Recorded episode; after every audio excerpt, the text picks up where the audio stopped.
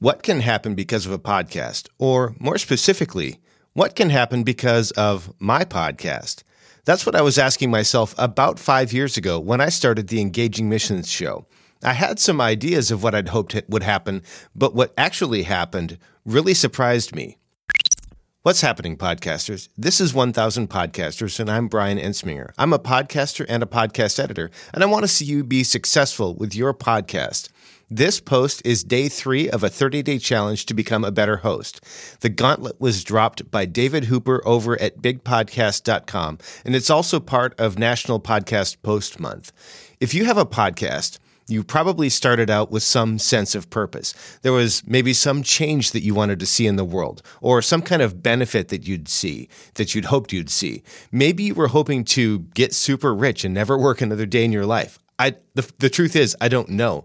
When I started the Engaging Missions show, I definitely had some things that I wanted to see happen. One in particular was that I wanted to see missionaries have a chance to share their stories on another platform and to be able to create connections. And that shaped the direction and the format of my show, and it was certainly a main goal. But I had some other goals or perhaps some hopes too. I hoped that the show would support itself and maybe even lead to something that would support my family. But I didn't have a clear path to get there. So when I started off my show, I had a budget of whatever I'd set aside. I think it was about $250. And I had the agreement with my wife that if there wasn't a way to pay for the show, it was going to stop as I was coming up on about the nine month mark, the money was starting to get scarce and I was starting to get a little bit worried. I'd been careful with what I'd spent, but there was only so much money to go around. And at the time, the show wasn't bringing in any money. And so I was, and it, it also wasn't leading to any money. So I was starting to wonder if I was going to need it, need to shut it down. About that time, I interviewed Paul from Donor Elf. It's a business that has some software that supports missionaries. And he ended up hiring me for some copywriting because of the copy that I'd written for my show. As it turns out, I wasn't a stellar copywriter for other people, so that didn't last very long. But I was able to do some work that helped him out, provided him with uh, some some website copy that was really valuable, and it also helped provide to help cover the cost of the show for a few more months. During that time, I kept the show going and I was able to meet some other great people, even find some ways to improve the show. I upgraded the intro and the outro. I started adding some segments and other audio elements. I even had a previous guest, Scott McClelland, who had a background in radio, begin start to start producing a short segment for the show. It was called the FX Missions Leadership Minute at the time. And we were putting that in as part of the show just as, as an extra thing, an extra segment. Then, as we were coming up on about the 18 month mark, it was clear that the money that I was making or the money that I had was about to run out. I had some ideas that I was hoping would lead to some income as well as some mutual benefits. And the idea that I had that I thought might be valuable and also lead to some income was the idea of providing care packages for missionaries for some small profit on my side. So the idea was that I would put together some things that missionaries might benefit from, and then people that cared about them might be able to buy those. I'd get a small profit. They'd be able to provide something valuable. So I did the research on that uh, did a little bit of testing, and I discovered that not only wasn't there any interest in this, but the cost of shipping was cost prohibitive. In fact, in most cases, the cost of shipping would have been more than just the cost of the product. So as I was looking at that, I thought, well, that's not going to be a great idea. And I was really starting to think, okay, it's about 18 months and I thought again maybe this time the show is going to come to the, come to an end but about that time, my pastor came to me and asked if I would be interested in transitioning from being a volunteer webmaster for our church's website to managing a couple of websites as well as some social media accounts and writing the weekly email newsletter on a part time basis and a few other things. It wasn't a lot of money, but when I looked at that and I thought, well, this could help cover the cost of the podcast. And so I was able to do that, picked up that work, did that work, and helped to keep the podcast going.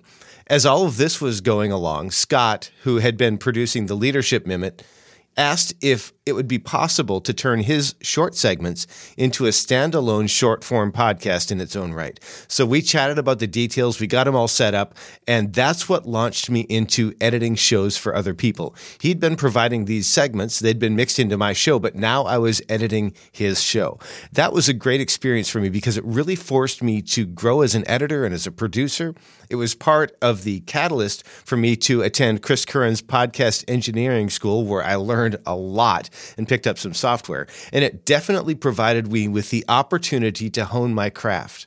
As I look back on some of these experiences, the copywriting, the market research for a failed idea, the website and email management, as well as my foray into editing, a lot of this stuff was pretty unexpected. They were some of these were really unexpected outcomes, and some of them had outcomes that I was well that, that weren't as good as I'd hoped. Some of them I never even saw coming until they happened.